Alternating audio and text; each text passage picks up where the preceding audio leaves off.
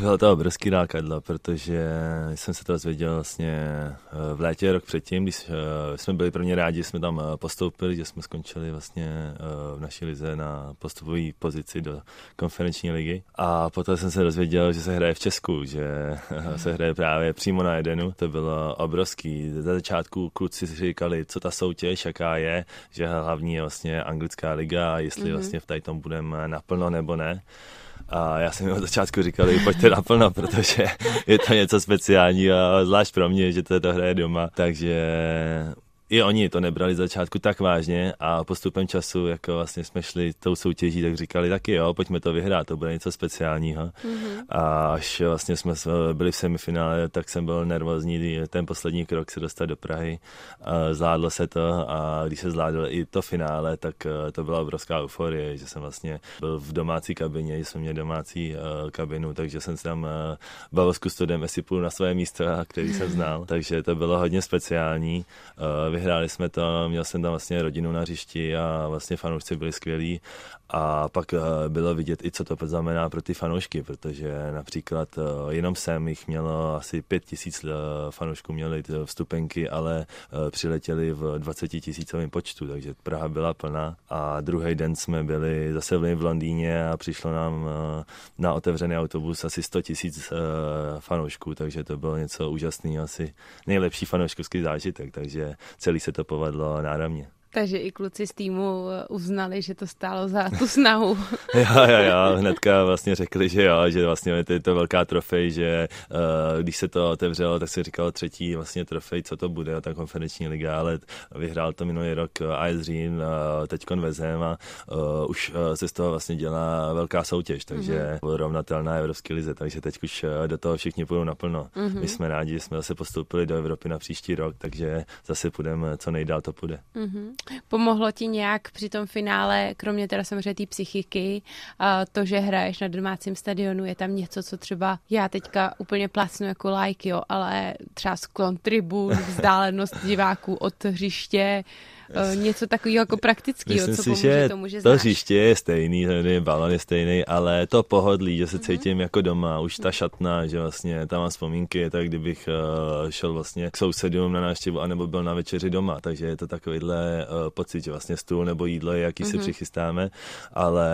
to pohodlí domova uh, je něco jiného, takže jak jsem tam už stoupil, už den předtím jsme se tam byli podívat, tak jsem se cítil doma, těšil jsem se na ten zápas uh, o to víc a byl jsem hodně sebevědomý vědomý. Mluvil jsi o těch fanoušcích, kteří dorazili z Anglie, eh, tak eh, jak by si porovnal vůbec fanouškovskou základnu v Česku a v Anglii? Eh, je jiná, eh, protože v Česku, co znám, eh, tak třeba Slávy zpívají celý zápas, jsou hlasitý a mají chorea, takže je fakt hodně dobrá, ale ve Vezhemu je jiná v tom, že oni fakt milují ten fotbal, takže milují sledovat ten zápas, ani nepotřebují třeba tolik zpívat, je tam skvělá hymna na začátku, anebo pak, když jsou šance, ale jinak to není tak hlasitý, i když tam je třeba 60-70 tisíc fanoušků, ale milují vlastně sledovat, takže já třeba potkám eh, nebo vždycky jedem autobusem a vidíme ať už eh, mladý kluky nebo holky, nebo třeba eh, dědečky s babičkou, jak jdou na ten zápas a je vidět,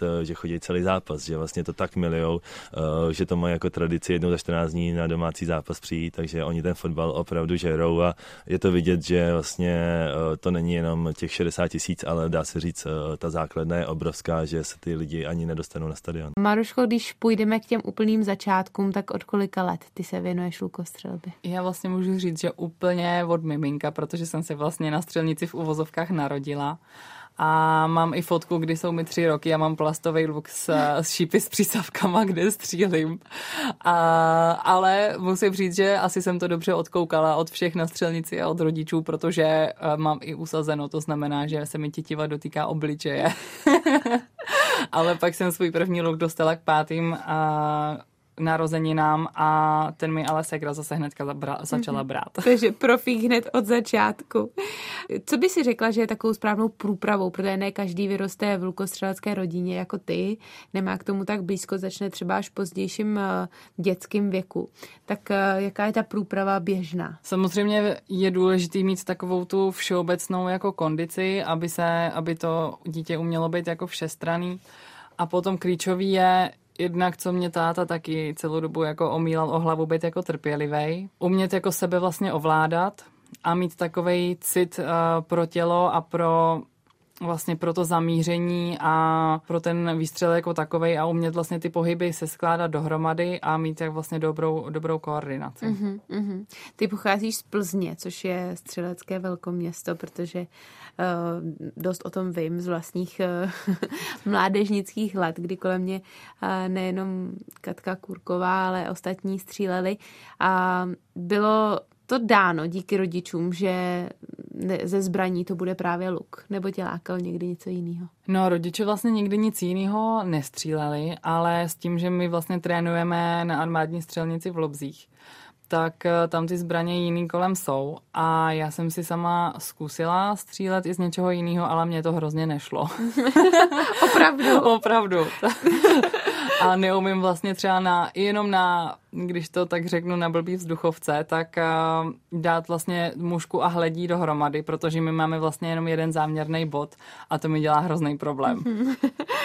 A tvoje maminka, na kterou vzpomínáme, byla také lukostřelkyní a olympioničkou. Tak eh, jak moc ty si pamatuješ to, že ona ve tvých jedenácti letech uh, vlastně střílela za Českou republiku na olympiádě v Pekingu. Já musím říct, že ještě jak jsem právě byla takhle malá, tak si to za stolik nepamatuju, uh, jaký já jsem k tomu měla jako postoje ale rozhodně vím, že jsem vnímala, že to je obrovský, že to je veliký a mamka vlastně taky měla hroznou jako podporu a až vlastně s odstupem času, tak jsem si uvědomila, jak velký to vlastně jako bylo, mm-hmm. protože byla po strašně moc letech vlastně první zase účast na olympiádě. Pamatuju si, že mi jako vyprávěla o těch nominačních závodech a ona byla taky hrozně silná hlavou a takovej bejček taky jakože a co chci, tak to tak bude. Mm-hmm. A vím, že si řekla, no tak buď to teď nebo nikdy a že to jako dala a myslím si, že si to jako zasloužila za všechno, protože nikdy vlastně nebyla profík. Mm-hmm.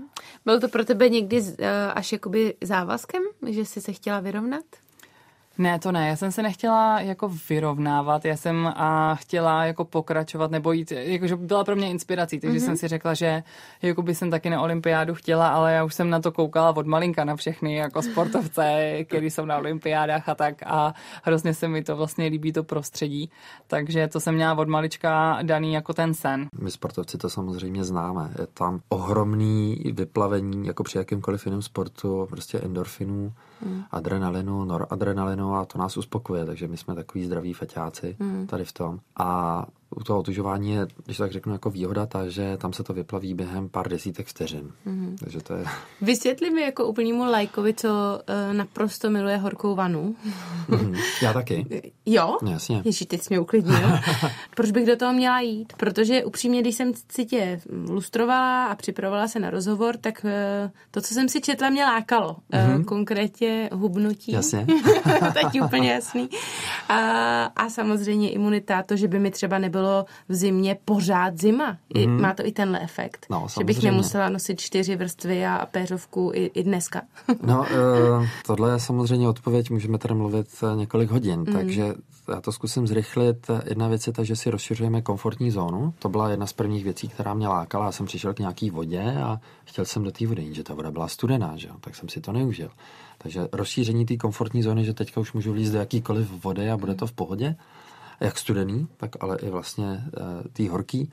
Co se týká zdravotních benefitů, tam se těžko trefí vedle. Jo. Tam uh, jako včetně autoimunitního onemocnění, samozřejmě uh, četnosti toho různých um, respiračních onemocnění, chřipky, angíny a tak dále, tak není to tak, že bychom byli úplně zdraví, to ne, protože těch vlivů na ten organismus je celá řada, tak tohle je jeden z těch pilířů, který nám může pomoct a další věc je, že třeba ty nemoci pak neprobíhají tak silně, intenzivně. Samozřejmě víme, že to posiluje kardiovaskulární systém, ale i nervový, hormonální to rovná. Eh, já jsem si to pak hodně zjednodušil, přináší to radost. Ty lidi jsou vyrovnanější, i to sebevědomí se jim zvedá, což musím říct, že vlastně v dnešní době je možná jedna z nejdůležitějších mm. věcí, že ty lidi, mhm. ty konflikty, které mají, tak jsou často daný tím, že mají nižší sebevědomí. Tady ty lidi si jako lépe věří a dokáží problém rozdýchat, protože když vlezu do té vody, potřebuju to rozdýchat a já najednou vím jak, protože to mám vyzkoušený na tom tréninkovém mm-hmm. hřišti. Jak je to s tím hubnutím?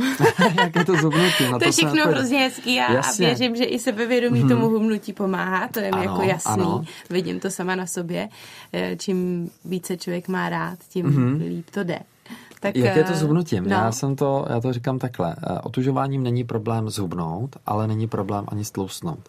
Takže eh, když udržujeme zdravou míru, tedy eh, lezeme do té vody třeba třikrát týdně na dvě až čtyři minuty, tak princip je ten, že organismus nemá potřebu vytvářet tuk, který by nás chránil při tom vstupu do té vody. On ho vytváří, až když v té vodě jsme třeba 8, 9, 10, 11, 12 minut, to znamená mhm. delší dobu, tak pak to pro jistotu vyrábí, ten tuk, mm. který to je to tlousnutí. Mm. Ale hubnutí není dáno délkou doby, kdy jsme v té vodě, ale jde o to, že ten metabolismus se zrychlí třeba čtyřnásobně a je zrychlený 24 až 48 hodin. Mm-hmm. Jo, to znamená, že prostě pálíš, pálíš a mm-hmm. je to stejný jako prostě, když si jdu zaběhat, tak mm-hmm. taky mám zrychlený metabolismus další, mm-hmm. další dny. Já jsem eh, ve své kariéře zažila právě ty ice bath, takzvaný mm-hmm, ledový lázně, eh, kde teda bylo ale jako 12 až 15 mm-hmm. stupňů a rozhodně jsem, někdo se ponořil po krk, já teda jsem si tam dala nohy, aby mi jako mm-hmm. tak se odlehčili. Je to už nějaký, nějaká forma otužování. Určitě, je to forma otužování. Já jsem byla třeba 10-15 minut, to Jasně. už mi pak nevadilo v té vodě. Zdá se, že na tu, na tu regeneraci, respektive třeba rozproudění lymfy, obecně platí, že se zrychlí látková výměna, to znamená, že ty, že ty samozřejmě laktát a, a tak dále, takže to jde rychleji, rychleji z těla, protože to samozřejmě je odváděno i krevním řečištěm. Mm a, zároveň, když doplním ty živiny, tak jdou zase rychleji do těch eh, postižených svalů, aby se srovnala chemie a tak dále. Eh, k těm, pokud jsme ve vodě odhadem přibližně 18 stupňů, tak už dochází eh, k aktivaci některých systémů v těle, o kterých můžeme mluvit, že jsou vlastně otužovací. Mm-hmm. Takže 18 stupňů a méně. Co by si doporučil, když teda člověk nemá po ruce Vltavu a není zima, no. i když ona je studená, asi je v létě, nemám doma bazén, mm-hmm. do kterého bych vlezla a do sprchy teda rozhodně mě nedostaneš. To Jasně, jsem si i četla, že je hodně těžký. Sprchu nechodím vůbec. tak, eh, tak co je třeba nějakou káť, nějakou popelnici? Tak jedna z věcí je přijet k nám na sever, mm-hmm. kdy v Krušných horách, v Krušných, v Krušných horách máme studený mm-hmm. uh, body, kde vím, že i v létě si tam můžu mm-hmm. zajít. No a pak máme uh, velmi zajímavé triky, kdy totiž my máme kolem zápěstí receptory a kolem kotníků máme receptory. Tedy, když si dáme eh, vodu do mrazáku, uděláme kosku ledu a potom v létě, když nemám tu možnost, eh, tak si, tak si udělám jenom, jenom do lavoru nebo jenom do kýble mm-hmm. a namočím si ruce, abych mě měl namočený to zápěstí a ideálně i ty nohy. Mm-hmm. A v těle se nám rozjedou právě ty samé systémy, jako když se ponořím celý. To, to bych možná dala. Jak moc je otevřeš tam, ale. Ano. Tam. Jak dlouho? Ideál podle mě je dobrý se dostat na dvě minuty. Vy jste prej fanda našeho radiožurnálu Sport v autě. Ano, nedávno jsem si ladil v autě programy a najednou vylít radiožurnál Sport, tak jsem to chvilku poslouchal a velmi to zaujalo, protože jsou tam neskutečně dobrý vstupy v anglické lize a, z tenisových turnajů a prostě z celého toho sportu, takže rád to poslouchám. Eh, to jsme se ani nedomluvili, takhle hezkou, hezkou recenzi. A vy jste držitelem hlavní ceny klubu Fair Play. Jak moc pro vás bylo Fair Play v fotbale důležité? Tak já bych začal od začátku. Já si myslím, že to je svým způsobem i velká zásluha mojich rodičů, kteří byli eh, vlastně stará škola, byli poctiví, všechno prostě plnili tak, jak měli eh, a to si myslím, že byl takový dobrý základ pro mě. No, tak já jsem se vždycky samozřejmě snažil eh, být poctivý, snažil jsem se, dokonce jsem se i několikrát přiznal, třeba když jsem rozbil někde v okru, jak jsem se byl přihlásit. Dostal jsem za to nakonec i pochvalu, takže to bylo dobrý. No, takový jeden příklad ještě řeknu. Hráli jsme nějaký zápas a v tom utkání rozhodčí zapískal eh, penaltu proti soupeři a já jsem cítil křivdu, že ta penalta nebyla. No, tak jsem to kopnul schválně vedle. No, tak, no to eh, jsem právě četla. Reakce, reakce byla taková, že mi všichni, všichni spoluhráči nadávali, ale, ale ten můj pocit vnitřní toho, že prostě jsem dokázal to říct, jak to bylo, takže to daleko víc převýšilo prostě tu kritiku. Jak je moc eh, pro vás třeba zajímavý právě ten golf nebo ty jiné sporty? Konkrétně v golfu je si každý svým rozočím. Tak eh, je to třeba, co vás na tom golfu baví víc? A jak vlastně na, na tom hřišti golfovém třeba hlídáte ty ostatní? Tak já musím se musím přiznat, že jsem kdysi hlídal. Hmm. Nebo nemůžu říct, že hlídal, ale, ale dával jsem pozor, aby bylo všechno hmm. tak, jak to má být v pořádku, ale, ale musím říct, že v těch poslední době teďko prostě, když se vyhrnul spousta takových těch Eh, manažérů, podnikatelů, kteří jsou úspěšní ve své branži a oni si myslí, že budou zrovna tak úspěšní v sportu a podložit to tím, že prostě někdy si dají nějakou úlevu nebo nejsou tak féroví. No, mě to, mě to se mi nelíbí, ale už jsem si odvyk víceméně nějakým způsobem kritizovat nebo, nebo nějak kontrolovat, kontrolovat, jo, ale myslím si svoje víceméně. Jo. Ale tak pokud hraje někdo mezi svojí jen tak jako v tréninkově, tak to není žádný problém, ale, ale hlavně chodím, nebo rád chodím hrát e, různý turnaje mm-hmm. a v turnaje by si to mělo jako být, být opravdu všechno podle, podle pravidel. Mm-hmm. Zpět k fotbalu. Jak koukáte na aktuální fotbal, nejen český uh, celkově? Přijde vám, že jsou hráči uh, fair, že se ve směs drží? Samozřejmě eh, můžu porovnat ty podmínky za nás a teďko je to diametrálně úplně jiný, prostě pohybují se nějaký daleko větší eh, finanční obnosy a, a vlastně přehlušejí všechny tyhle ty fair play posí věci, jo. Ale co mě chybí jedna věc, nakonec jsme to takový nejčerstvější příklad, když hrál Sparta Slávy, jak jsem vlastně strkali, práli pomalu Prostě já si myslím, že, že těm hráčům chybí úcta toho jednoho hráče proti druhému. Někdy vidíme i brutální fauly, kdy prostě nevím, co, ty, co, co ty hráči mají v hlavě, že prostě takhle, takhle reagují takhle jako špatně. Jo. Takže, Takže máte pocit, že se to s dobou mění? Určitě. Jako já za nás samozřejmě na hřišti se makalo, prostě jsme si tam rozdali, no ale po zápase jsme byli kamarádi, šli jsme třeba, třeba spolu na pivo, jestli to byl Spartan Slávista. A myslíte, že to je dan těma odměnama, který se zvyšují, že je to větší prestiž, že je tam větší tlak? Já myslím, že že to je, že to je jako hodně ovlivňuje, ale ale ovlivní to i to, že prostě je to, to myšlení a, a vůbec i ty fanoušci a diváci, takový to, to jádro, to někdy až prostě hrubě přehání, že hmm. by tam mělo být víc nějak loajálnosti a říkám větší úcty a, a, a víc, víc pokory. Já myslím, berete, že berete jako nefair play i to, že um, jsou fotbalisti známí a kolikrát si ostatní sportovci, včetně tenistů, z nich dělají občas trošku srandu, že často simulujou na hřišti, tak berete tohle jako nefér, když simulujou? A to mluvíme i o prostě hráčích typu Neymar a spol, kteří jsou tím známí, padají na tak já myslím, že, dotek. Já myslím, že tyhle ty typy byly za nás taky. Hmm. Ale samozřejmě nebylo to v takové míře, za prvé. A za druhý, dneska ten fotbal nahej, jo, protože myslím to tím, že eh, vlastně my máme spoustu informací, vidíme všechny možné zápasy ze všech, ze všech úhlů, ze všech zápasů prostě. Jo. Když to tenkrát prostě eh, byl jeden zápas televize a ostatní nikdo nic nevěděl. Takže tam ty situace taky byly. Na jednu stranu musím říct, že že třeba mě osobně to hrozně pomohlo, že já jsem měl v Bohemce hráči, kteří uměli, neříkám, že, že by jako filmovali, ale uměli si najít tu situaci, ten prostor, kdy ten hráč ho třeba sfauloval. On tomu trošku jakoby pomohl nějak, ale ne, že by táta měl nějak tam svíjel. No a pro mě to bylo výhodné, protože já jsem z toho dal vlastně hodně gólů z trestných kopů a z penalty, takže pro mě to bylo dobrý. Vy jste prej fanda našeho radiožurnálu Sport v autě.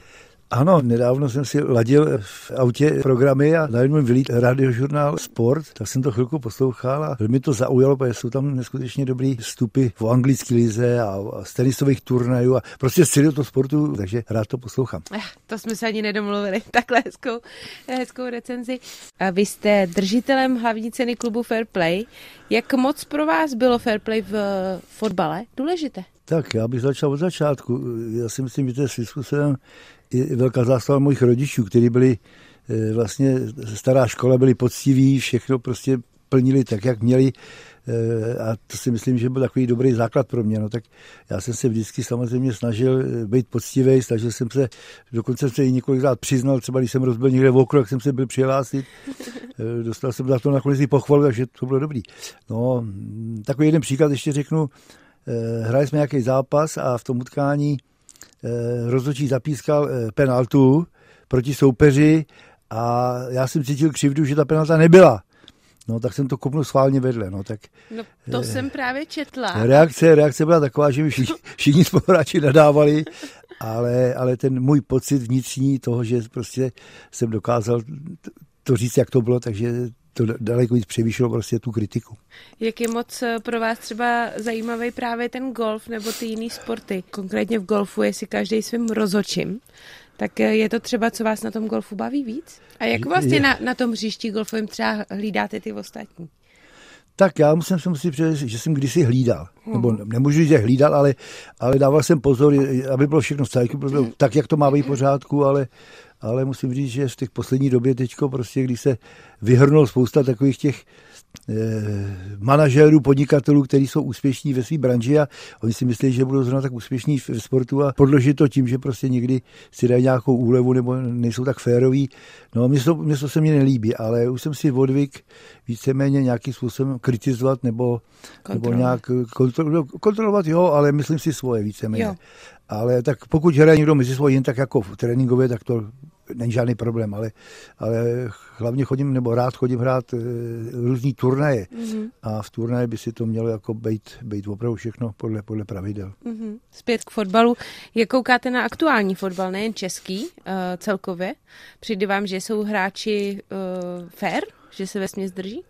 Samozřejmě eh, můžu porovnat ty podmínky za nás a teďko je to diametrálně úplně jiný, prostě pohybují se nějaký daleko větší eh, finanční obnosy a, a vlastně přehlušejí všechny tyhle ty fair play svý věci, jo. Ale to mě chybí jedna věc, nakonec jsme to takový nejčerstvější příklad, když hrál Sparta Slávy, jak jsem vlastně strkali, práli pomalu Prostě já si myslím, že, že těm hráčům chybí úcta toho jednoho hráče proti druhému. Někdy vidíme i brutální fauly, kdy prostě nevím, co, ty, co, co ty hráči mají v hlavě, že prostě takhle, takhle reagují takhle jako špatně. Jo. Takže, Takže máte pocit, že se to s dobou mění? Určitě. Jako já za nás samozřejmě na hřišti se makalo, prostě jsme si tam rozdali, no ale po zápase jsme byli kamarádi, šli jsme třeba, třeba spolu na pivo, jestli to byl Spartan Slávista. A myslíte, že to je dan těma odměnama, který se zvyšují, že je to větší prestiž, že je tam větší tlak? Já myslím, že to je, že to je jako hodně ovlivňuje, ale ale ovlivní to i to, že prostě je to, to myšlení a, a vůbec i ty fanoušci a diváci, takový to, to jádro, to je někdy až prostě hrubě přehání, že hmm. by tam mělo být víc nějak loajálnosti a říkám větší úcty a, a, a víc, víc pokory. Já myslím, berete, berete jako nefair play i to, že um, jsou fotbalisti známí a kolikrát si ostatní sportovci, včetně tenistů, z nich dělají občas trošku srandu, že často simulujou na hřišti, tak berete tohle jako nefér, když simulujou? A to mluvíme i o prostě hráčích typu Neymar a spol, kteří jsou tím známí, padají na tak já myslím, že, dotek.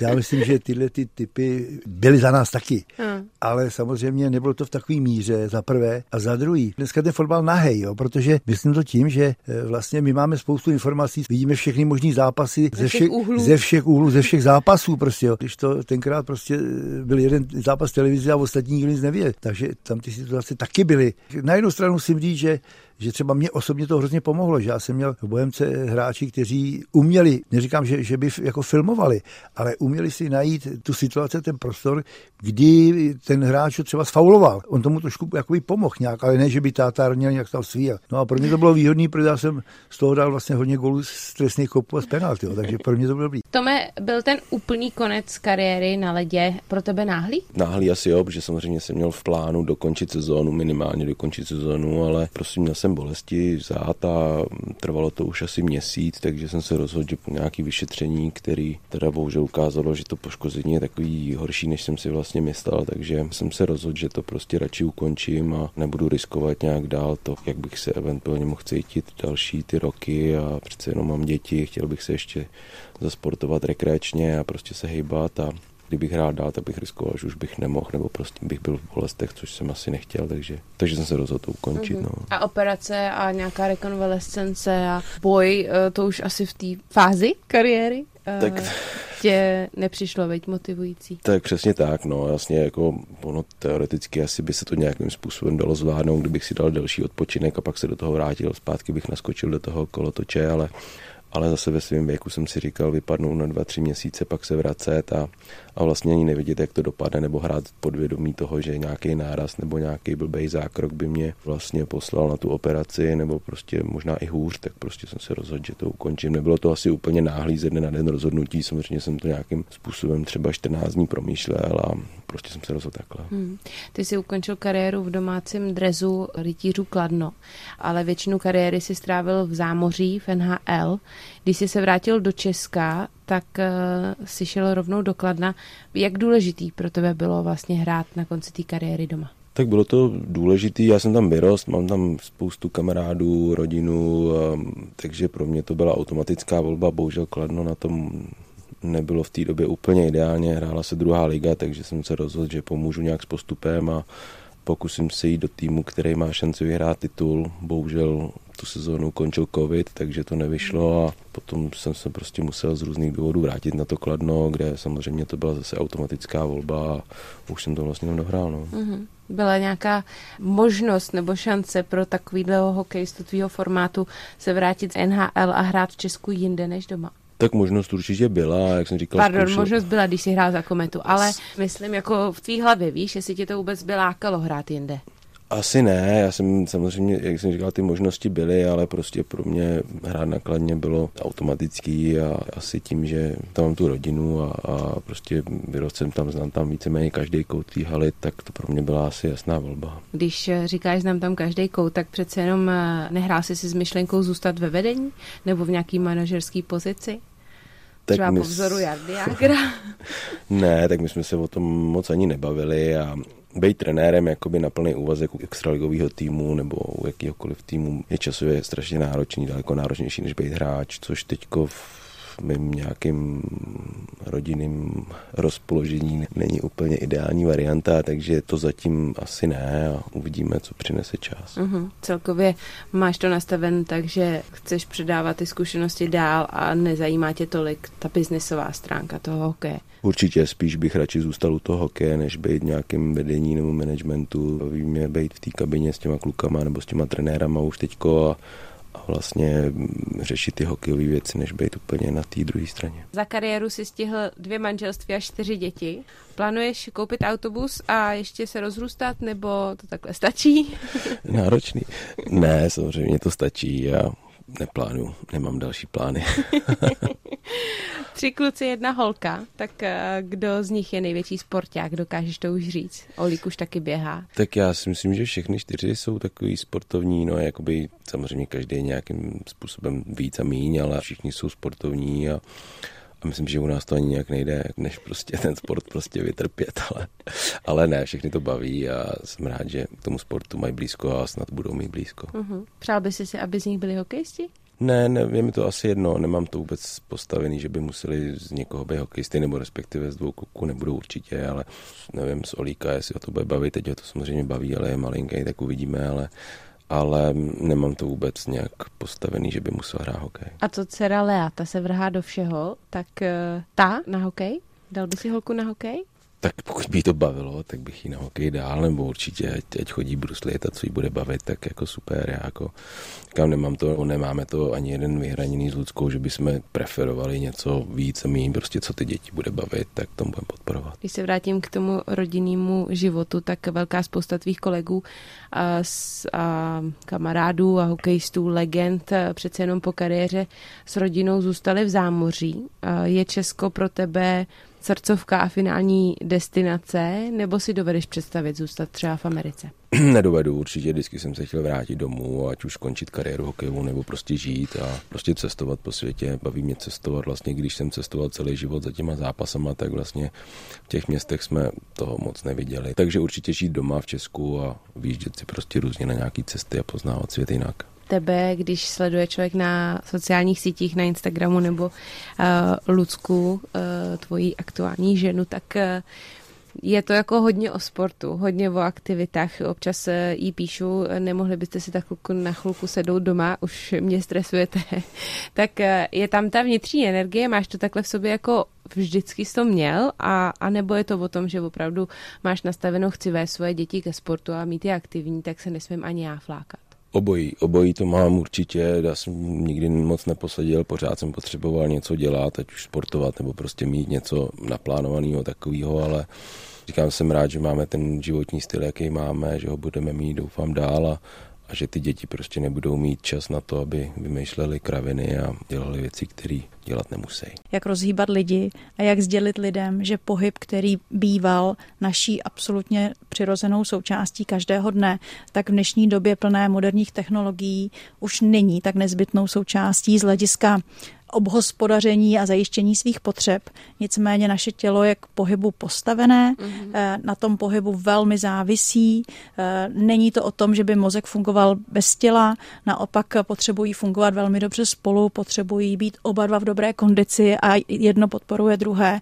Takže bych byla velmi ráda, kdybychom napříč celou naší společností, tedy počínaje rodiči malých dětí, eh, přes děti jako takové, aktivní populaci až po seniory a samozřejmě samozřejmě i na úrovni politiků a takových těch strategy makerů, abychom vnímali, že podpora pohybové aktivity je investice s vysokou přidanou hodnotou a že hmm. se rozhodně do ní vyplatí mm. eh, nějakým způsobem, ať už energii, nebo samozřejmě i peníze, nebo systém investovat. No, zní to eh, velmi hezky teoreticky. Mě by zajímalo, eh, když jsem vymenovala všechny vaše pracovní povinnosti, eh, kde je teda na té vaší příčce ten váš osobní sportovní pohyb?